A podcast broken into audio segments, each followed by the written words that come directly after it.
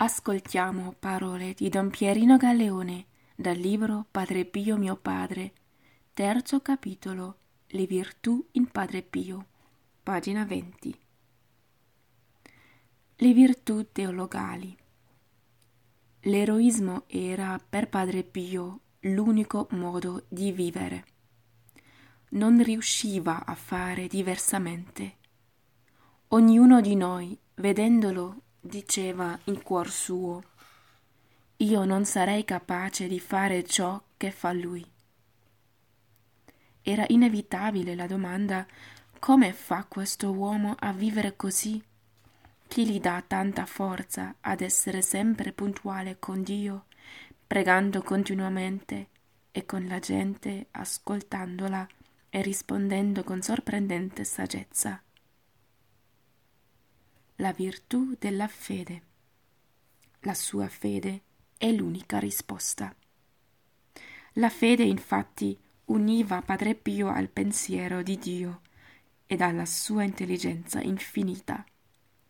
Gli faceva conoscere intimamente lo Spirito di Dio e in lui ogni altra creatura. Penetrava nella vita di Dio sino al punto da squarciare ogni velo di mistero specialmente del Figlio di Dio, per quanto possibile all'umana intelligenza. Per fede Padre Pio scendeva nello Spirito di Cristo per conoscere in pieno le dimensioni della sua divina carità e del suo dolore salvifico. La fede grande gli donava il vivere di Cristo.